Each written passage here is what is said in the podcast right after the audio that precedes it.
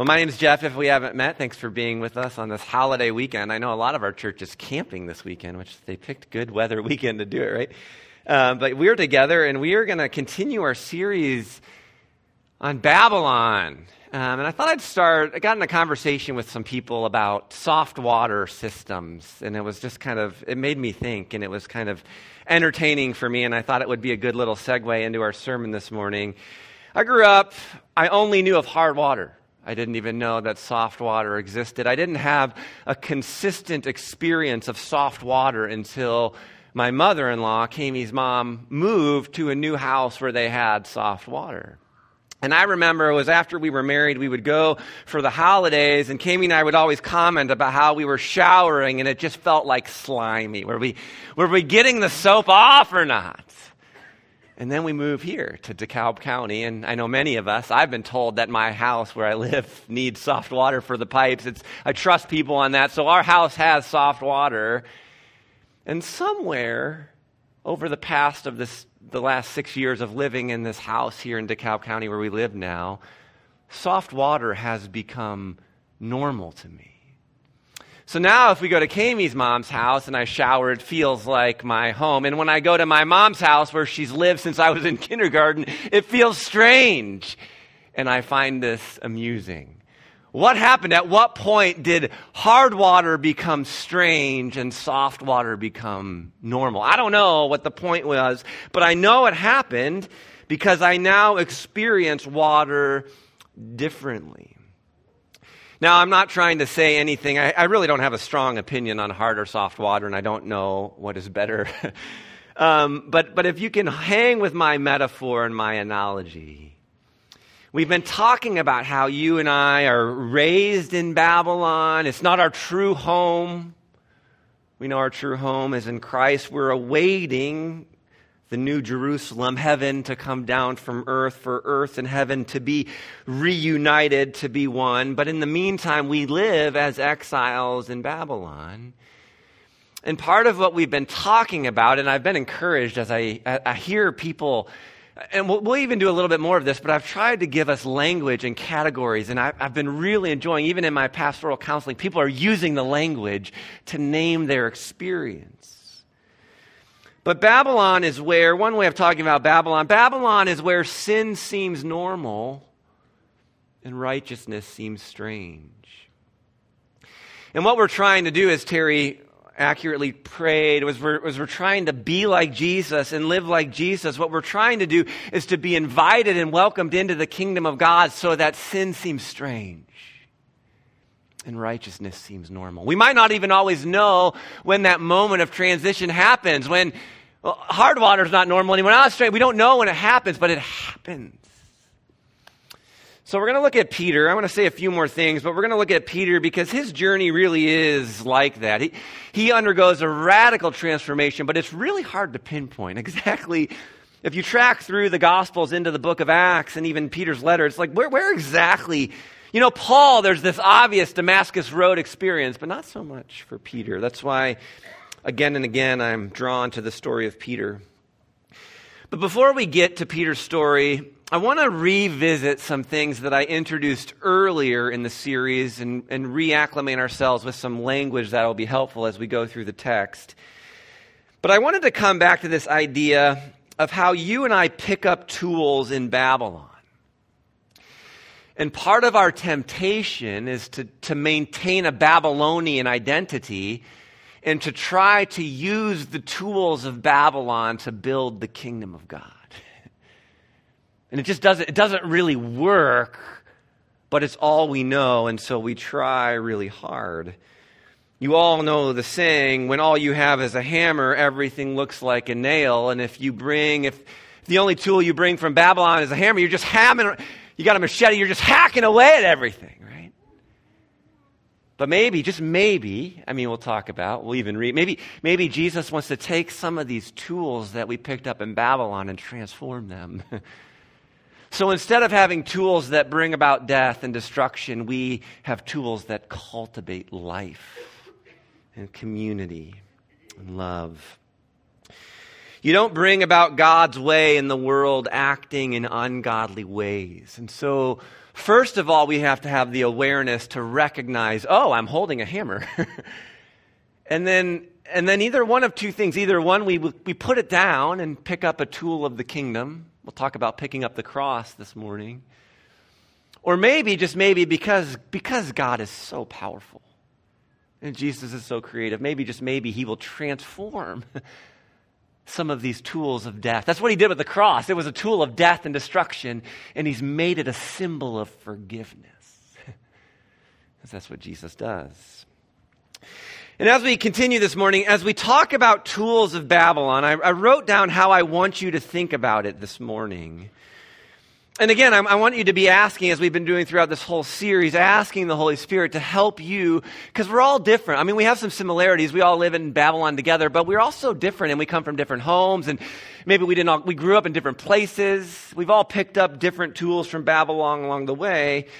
But I want you to be even wrestling with the Holy Spirit, the tools of Babylon. When I say that, the things that you use to try to gain control of your world, and this is really important, at the expense of others.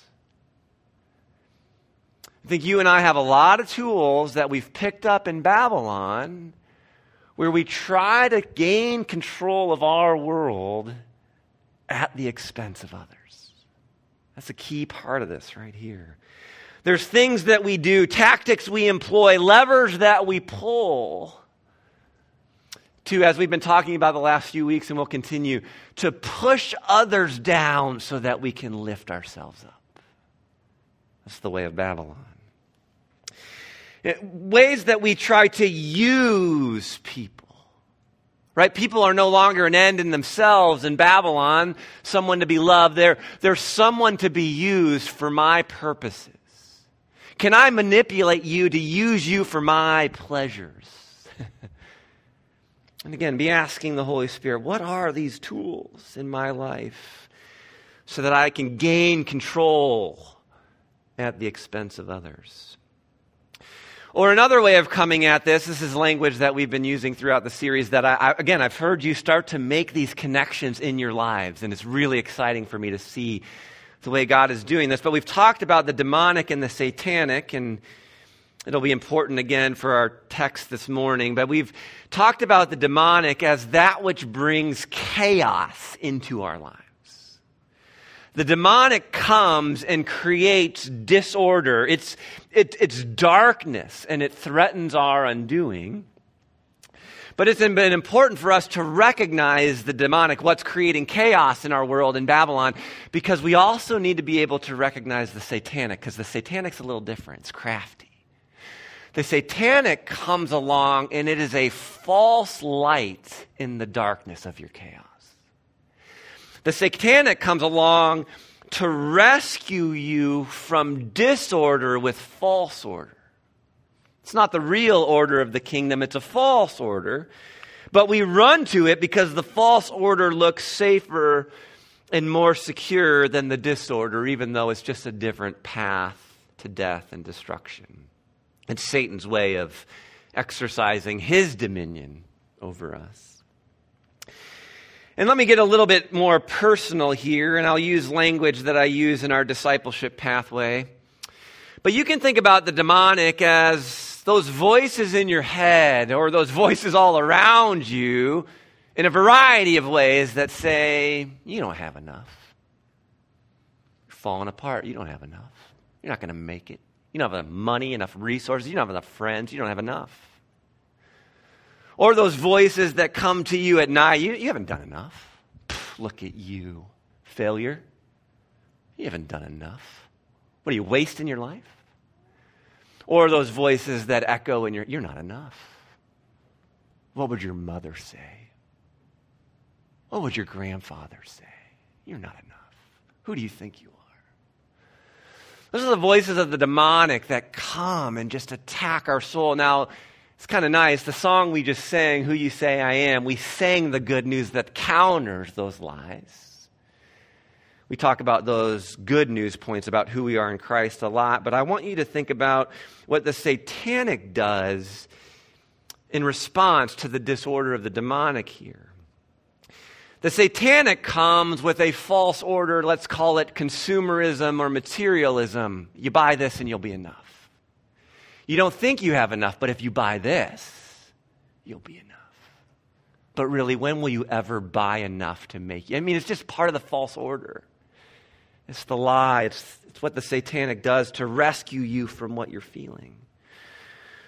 Or some of you, this will resonate with you. Perfect the way you do this, and you'll solve it forever. you won't need a new checklist tomorrow because you'll finally have figured out a way to make this problem go away forever. Right? But none of us will ever perfect it. We live in a broken world, but we keep, we keep running to the false order of the satanic, thinking, yes!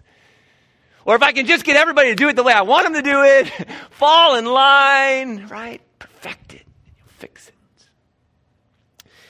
Or be who Babylon wants you to be, and you'll be enough.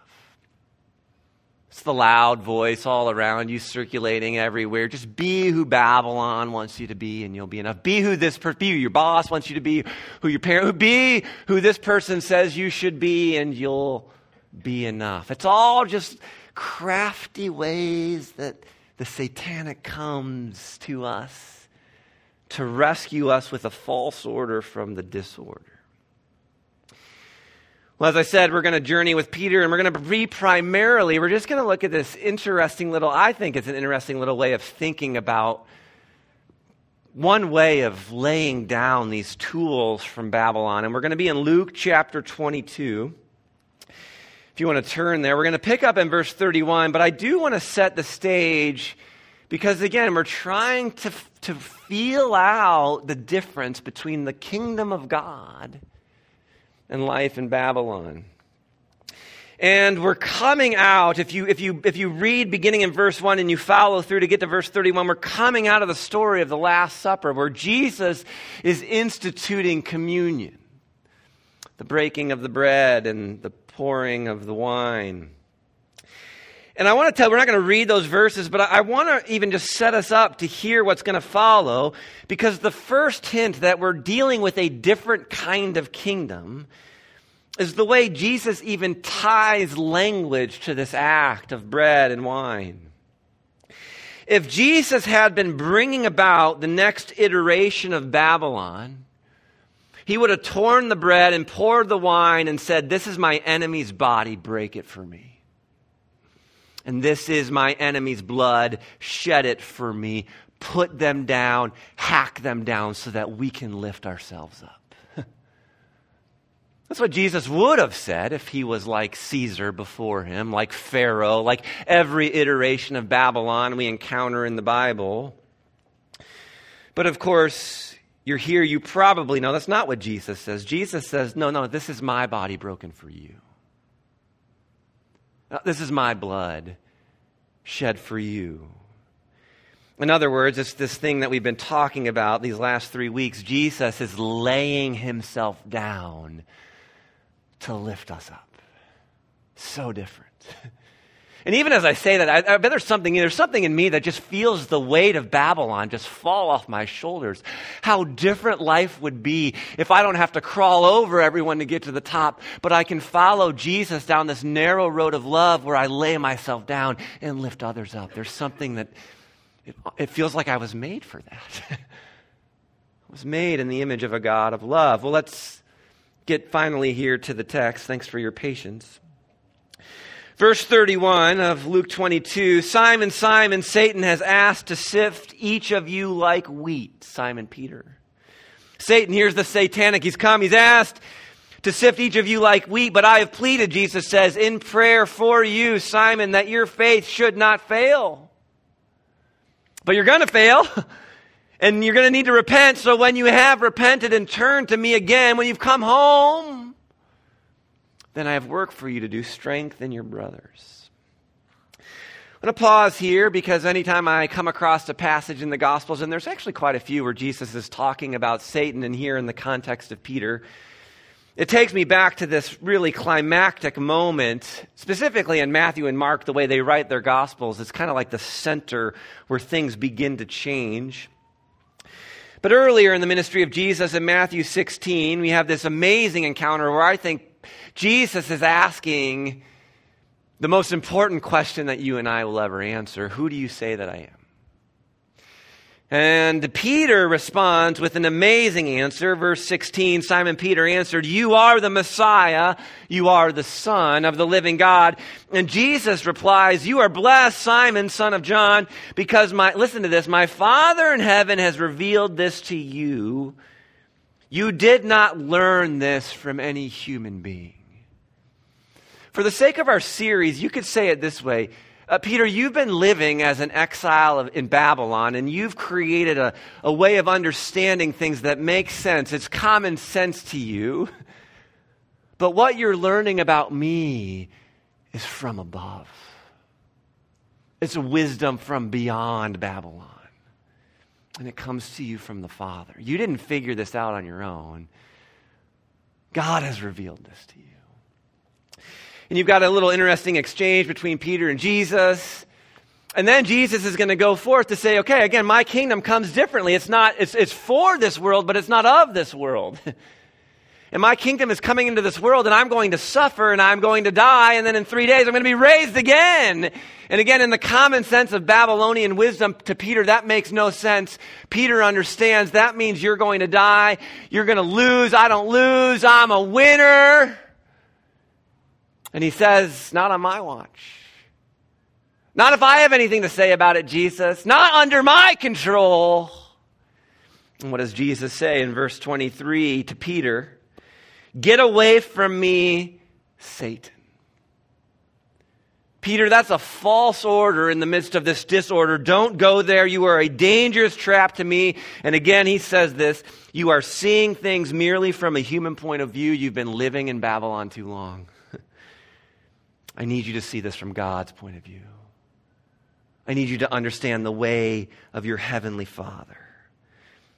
Don't be so proud. Don't be so arrogant. Don't try to be in control of the situation.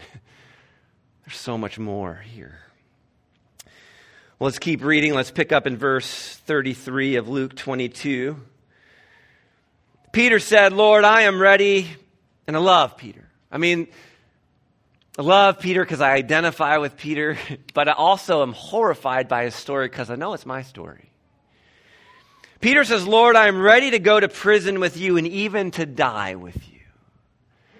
He says it and he thinks he means it, but he only means it, again, on his own terms. He doesn't mean it if it's not on his terms. We're going to find that out as we keep reading in Luke chapter 22. But Peter's in a dangerous place, and this is one of the things I, I hope is happening for us as we go through this series. This level of certainty with Peter is, is really scary because he's wrong. He's wrong about the kingdom of God, and he's wrong about himself, and he's too arrogant, and he's proud, and he doesn't know he's wrong. And that's why it's so scary. I mean, we do some of our worst justifications of employing the means of Babylon when we are so certain we're right and heaven knows we're wrong. and those are scary moments because we're blind. That's why we need grace. But we need to be, I mean, we've been talking about humility the last three weeks. We need to be a humble church or we're going to make mistakes like Peter. Verse 34, Jesus said, Peter, let me tell you something. You're so sure of yourself, but I, I, before the rooster crows tomorrow morning, you're going to deny three times that you even know me. I mean, I know as Peter heard, Peter probably didn't even know how to register those words. He's so sure he's right. There's no way Jesus could be right. I mean, there is a way of saying Peter trusts himself more than he trusts Jesus right here. Which maybe is another way of finding out that you and I are a little too Babylonian. When, when, you, when we trust ourselves and our own common sense more than we trust Jesus and what has been revealed to us from the heart of God.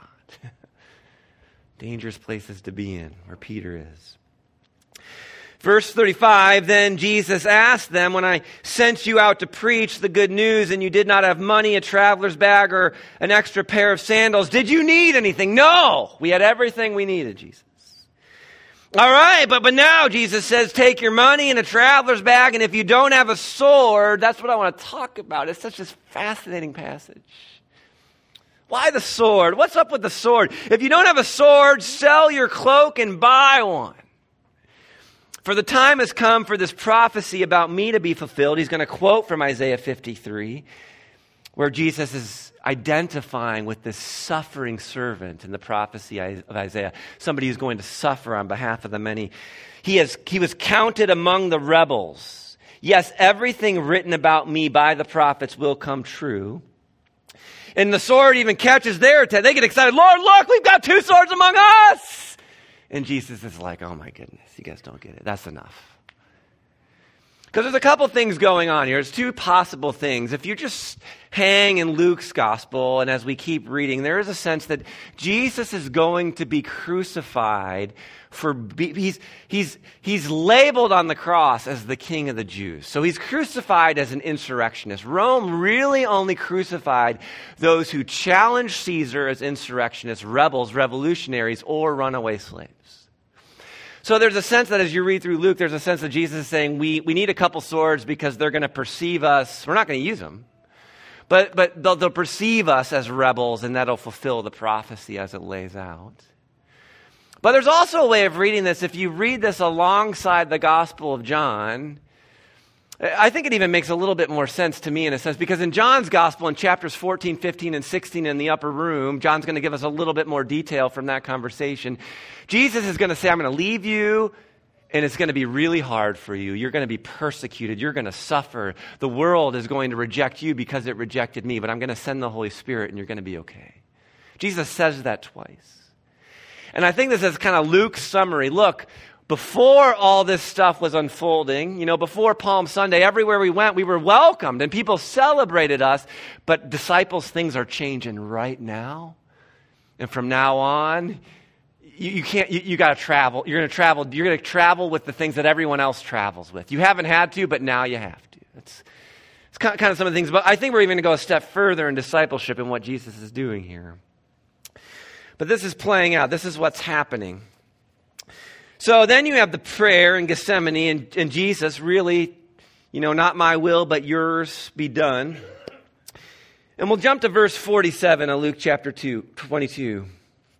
Famous part of the story. Jesus, as he's, as he's talking to the disciples, a crowd approached, led by Judas, one of the twelve, the one who betrays him. And Jesus, walk, Judas walks up and greets Jesus with a kiss. And Jesus says, Judas, would you betray the Son of Man with a kiss? And when the other disciples saw what was about to happen, they exclaimed, and, and this is it's kind of interesting Lord, should we fight? We brought the swords. And think about this there's 12 of them, well, 11 without Judas, 12 with Jesus. Two swords, 12 guys. And they asked for permission. Should we fight? We brought the swords. But Peter, ever impetuous, ever impatient, doesn't wait for an answer. It says one of them struck at the high priest's slave, slashing off his right ear. One of them, now I'll show you in a second, we know it was Peter. Peter insisted, apparently, that he be one of the disciples carrying one of these two swords. And he responds, he's been trained in Babylon. He's been trained, and I, I mean, he hacks off the ears probably because he's aiming for the whole head and he's a fisherman. He's not good with a sword. But again, it's like a kind of a grotesque but honest, like he's trying to hack this guy down to lift himself up. That's what he's doing. And I want to point out here, just because I think this is one of the cool things with the Gospels, Luke is writing a more historical account and he does what most historians would do. He just mentions the, the, the, the high priest slave. I mean, that's about as far as you go in the first century.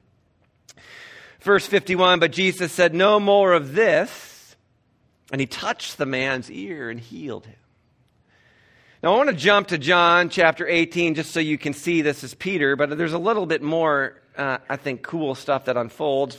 John 18, verse 10 Simon Peter drew a sword and slashed off the right ear of Malchus, the high priest slave.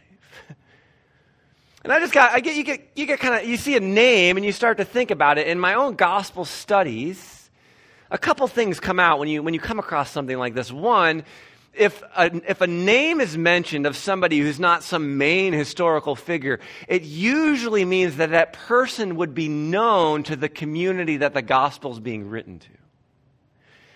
In other words, there's all likelihood that Malchus, and it makes sense, right, that Malchus actually became a Christian.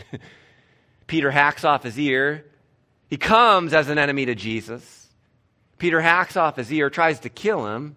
And Jesus says, uh uh-uh, uh, that's not my kingdom. That's Babylon. And he literally, like, picks up this ear and puts it back on and heals the guy. And so the man that, that Malchus is coming to attack is actually healing him and protecting him. I'm sure that did something to Malchus. Began to realize that there's something different about Jesus. There's no one like Jesus. Who is this Jesus? Who do people say that he is? You know. So it's likely that Malchus became a Christian, but it's also, I mean, if you read first century literature, nobody names slaves in first century literature. And so we're, we're now at another place where the kingdom of God is radically different, where everyone has value because we're all equally saved and redeemed by the blood of Jesus Christ. Just cool. Verse 11, but Jesus said to Peter, Put your sword back in its sheath. That's where that tool belongs. Shall I not drink from the cup of suffering the Father has given me? I am embodying the will of His Father. This is who God is. Let me do what I've come to do. You know, Peter said he was willing to follow Jesus to prison and death. And so he draws the sword and he knows what he's risking when he does that. He's, he's, again, that's why I said he's willing to go to prison and death on his terms, in what makes sense to him. But Jesus is going about this in a way that Peter's not comfortable with. He's not yet willing to trust Jesus, to follow Jesus in the Jesus way. He wants to follow Jesus in the way he wants to do things. Or, as we see again and again with Peter, he wants to tell Jesus what to do. but that's not really following Jesus. And again, I think living in Babylon, you and I need to be careful that we're not telling Jesus what to do, but we're listening to him and following what he says. Peter's willing to fight with Jesus or flee with Jesus, but not willing to stand there with Jesus and trust Jesus. He's willing to take up the sword, he's unwilling to take up the cross. Because, again, here, I doubt that many of you own a sword. but the sword here really does represent Peter's way of controlling the situation. And it may be best to say this morning that Jesus allowed Peter to arm himself so that he could disarm him. I mean, maybe that's why the whole story's in here. Arm yourself so I can disarm you and show you that you're not Babylonian anymore. And the kingdom doesn't come that way. One test of discipleship is the choice to take up the sword or take up the cross. Now, you and I we balk, we hesitate, understandably, at the way of the cross because the cross is the way of loss. Saying no to our own agendas, our own desires. Taking up the cross means dying along the way. And that sounds crazy if you live in Babylon. Jesus is inviting you to say no to self and take up your cross and follow him, but we begin to take up our cross and we, we notice that it looks a lot like death and it's filled with loss. But part of following Jesus is this continual choice of self denial, losing things we really want, or domination, having things the way I want them. And you really do have to choose. At some point, you have to choose between the two. Because one accommodates the world as it is, the Babylonian way, and the other embraces kingdom come, which believes that, yes, the cross is part of the journey, but it leads to an empty tomb and it leads to resurrection life that is, that is the true order. It's not this satanic false order that's filled with lies. It's true life. It's flourishing. It's peace. It's purpose. It's hope. It's joy. That's the kingdom. And then this little section ends with verses 52 and 53. Jesus spoke to the leading priests, the captains of the temple guard, and the elders who had come for him. Am I some dangerous revolutionary? Again, I know we got two swords. We're so scary. Am I some dangerous revolutionary that you come with swords and clubs to arrest me? Why didn't you arrest me in the temple? Been there every day. But this, this, I know why. Because this is your moment. The time when the power of darkness reigns. The time when the power of darkness reigns. It's the moment when all the powers of sin and evil and injustice that have enslaved God's world join together to destroy Jesus. This scene may be the starkest contrast in the Gospels between the way of the world and the way of God's kingdom. Because the people surrounding Jesus this crowd that has come, they're, they're driven by anger and power and hatred, and they're ready to use violent force. And they're guided by Judas, the betrayer, who is motivated by greed. And even Jesus' own disciples are now going to be consumed by fear. They're going to reject what he's taught them and they're going to abandon him to save themselves. I mean, the sword is a metaphor, but as you dig deeper into the tools of Babylon and what gets used to manipulate us and what we use to manipulate others so that we can gain control even at their expense, are the things you see at play here anger, and power, and fear, and hatred, and greed, and lies, and violence, and coercion. And yet, and yet, even at that hour when darkness reigned, Jesus showed that the light of God's kingdom had come into the world and that the darkness would not overcome it.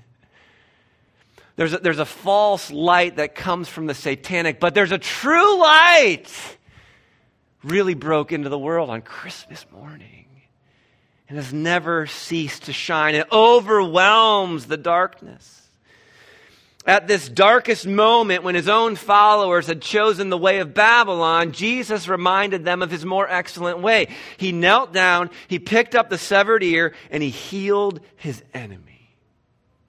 And Jesus healed the guard to offer a glimpse of his kingdom amid the evil that was swirling like a hurricane all around them. And again, we are given an invitation, and something in our heart says, yes, that is a more beautiful way. That is a more lovely way.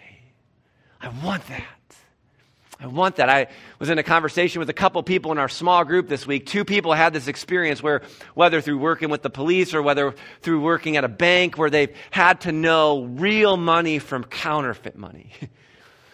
And it was interesting. People I've talked to have ever been trained on identifying counterfeits. They'll all tell you they never show you a counterfeit.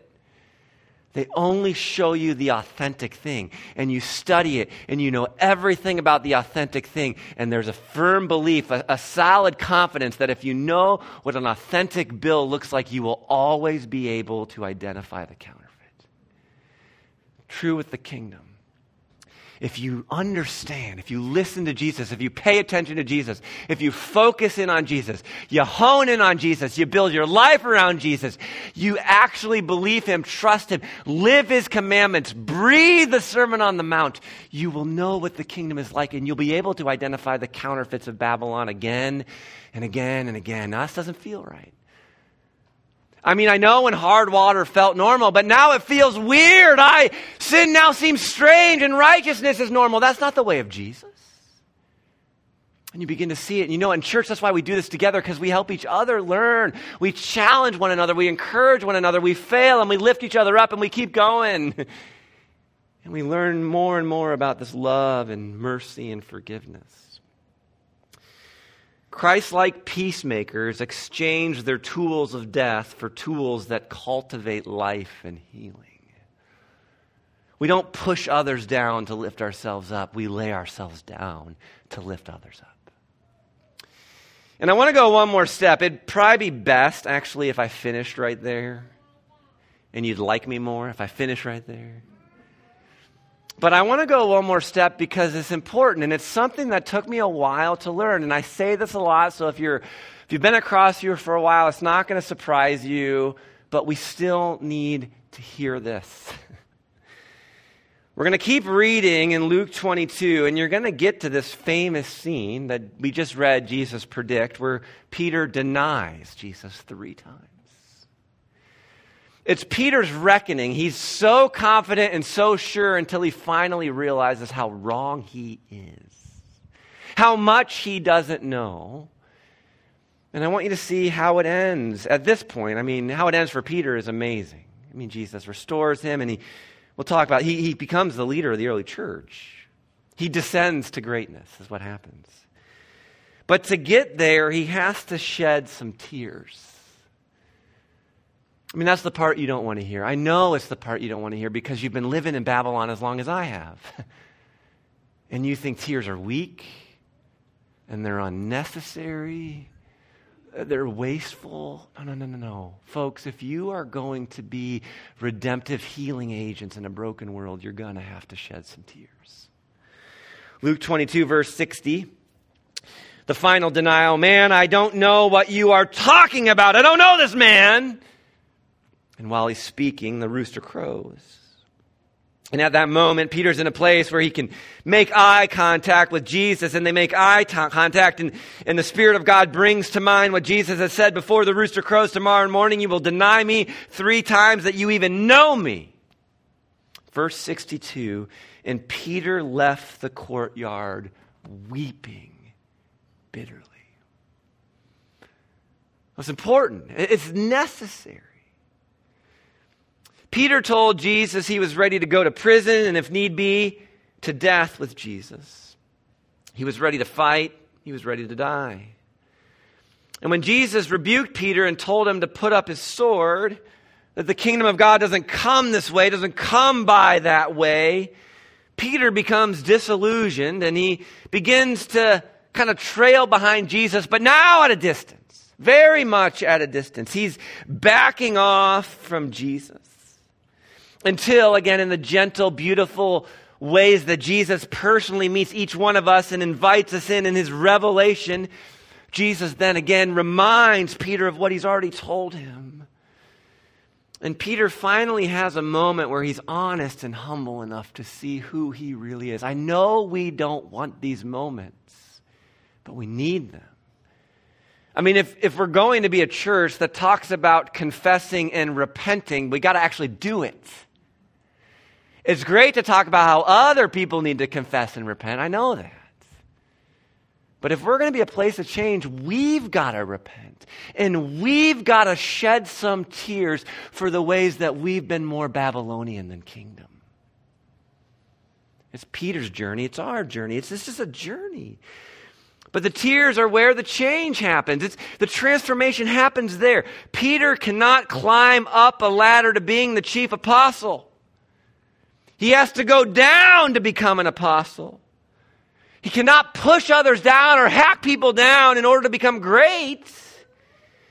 I mean, Peter, like all the others in his day, and like you and I all too often, wrongly assumed that what Jesus was building was the next iteration of Babylon. Even though Jesus tried to tell them again and again, what I'm bringing is nothing like Babylon. It just takes us a long time to hear it. Because what we've been saying is Babylon tells you it's the great ones who climb to the top who lead. Jesus says, no, no, no. My church is going to be led by those who are broken and put back together in a new way. Peter is undone so he can be remade. Before you can be remade or renewed or enter into new life, you have to be undone. You've got to repent. But Peter, he, he sheds these bitter tears and he is drained of his poisonous pride. All that pride that was going to ruin him and prevent him from becoming who God wants him to be, who God has made him to be. It's purged, it's cleansed, the poison comes out. And in his tears, Peter is on his way down to becoming an apostle. In the kingdom of God, the way up is down. And if you and I are going to arrive at the place where God is redeeming us, remaking us, and then using us for His good in the world, then we're going to weep too. It is not an accident that there are countless prayers of lament in the Bible because God is encouraging us to break our hearts over what is wrong with us and what is wrong with the world, and then to cry out to Him to save us and redeem us because we can't do it on our own. And that when we try to do it on our own, we're always seizing control for our benefit at the expense of others. And Jesus, that's not how the kingdom comes. That's not how the kingdom comes. And as you and I get honest about the way we're using and manipulating people around us, we should shed some tears and cry out to God in our brokenness. And he will meet us. He met Peter in a very, very personal way, three times, restoring him. And Peter becomes the, the leader, the chief apostle in the early church. And God will meet us through our tears, and He will restore us, and He will redeem us, and then He will use us, and we will have a deeper understanding of the pain that is all around us. And we will be agents of healing. The tears are necessary, but they aren't the end, right? In the book of Revelation, the Father is going to personally wipe away every single tear. And I love that because it doesn't even mean that we just stop crying. No, there's things in this broken world that bring tears, but God will wipe it away. And, and it will bring healing and wholeness and restoration. Tears are not the end of the story. The tears are temporary, but the transformation is eternal. Tears won't go on forever, but the transformation worked in your life will go on forever. And I just wanted to close. I'm going to pray here, but I just wanted to read to you from Isaiah chapter 2. It's such a familiar passage. Micah actually has almost the exact same thing in his prophetic book. But this is a vision that Isaiah, son of Amos, saw concerning Judah and Jerusalem. Really, we could say concerning the New Jerusalem when the true king comes. In the last days, the mountain of the Lord's house will be the highest of all and the most important place on earth. Now, we know why. Because our king made himself the lowest of all so that his people could be the highest of all. The way down is the way up. And it will be raised above the other hills, and, and people from all over the world will stream there to worship because there's no one like Jesus. You show me another king who lays down his life like Jesus does. And in the watching world, many nations will come and say, Let us worship. Let's go to the mountain here. He's going to teach us his ways. His ways are different than the ways of Babylon, and they're better and they lead to true life. We want to walk in his path. Will you show us? We're lost. Will you show us his ways? For the Lord's teaching will go out from Zion, the word will go out from Jerusalem. And then verse 4. The Lord will mediate between nations and will settle international disputes. And they will, here we go, a redeeming view of the hammer. They will hammer these swords into plowshares. These instruments we've created in Babylon to try to gain control for ourselves at the expense of others will be turned into tools that cultivate and bring life.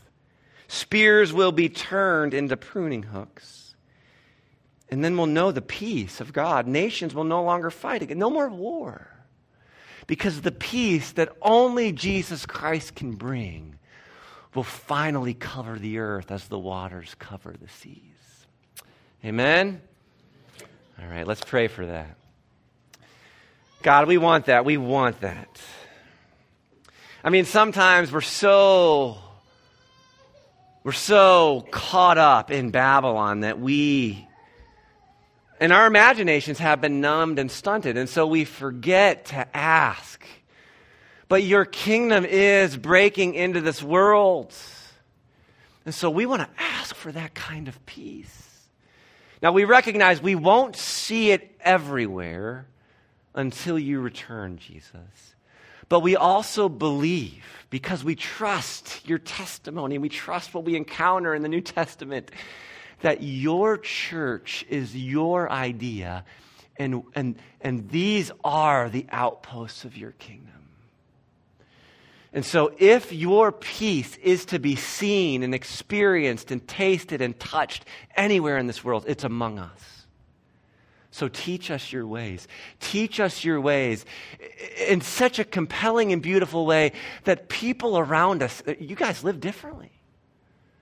This is not Babylon. There's something different. Who is this teacher? Who is this leader? Who is your true Lord? And we want to tell people about you, Jesus.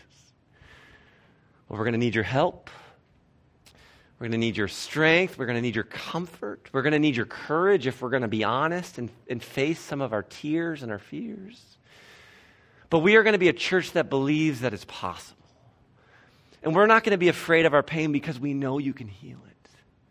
And we're going to go on this journey. We're going to be a garden, a garden where life is blooming in us and all around us. We ask for this in your name, Jesus, because we believe that you do this kind of work. You, you heal even your enemy. You can heal us. In your name we pray. Amen.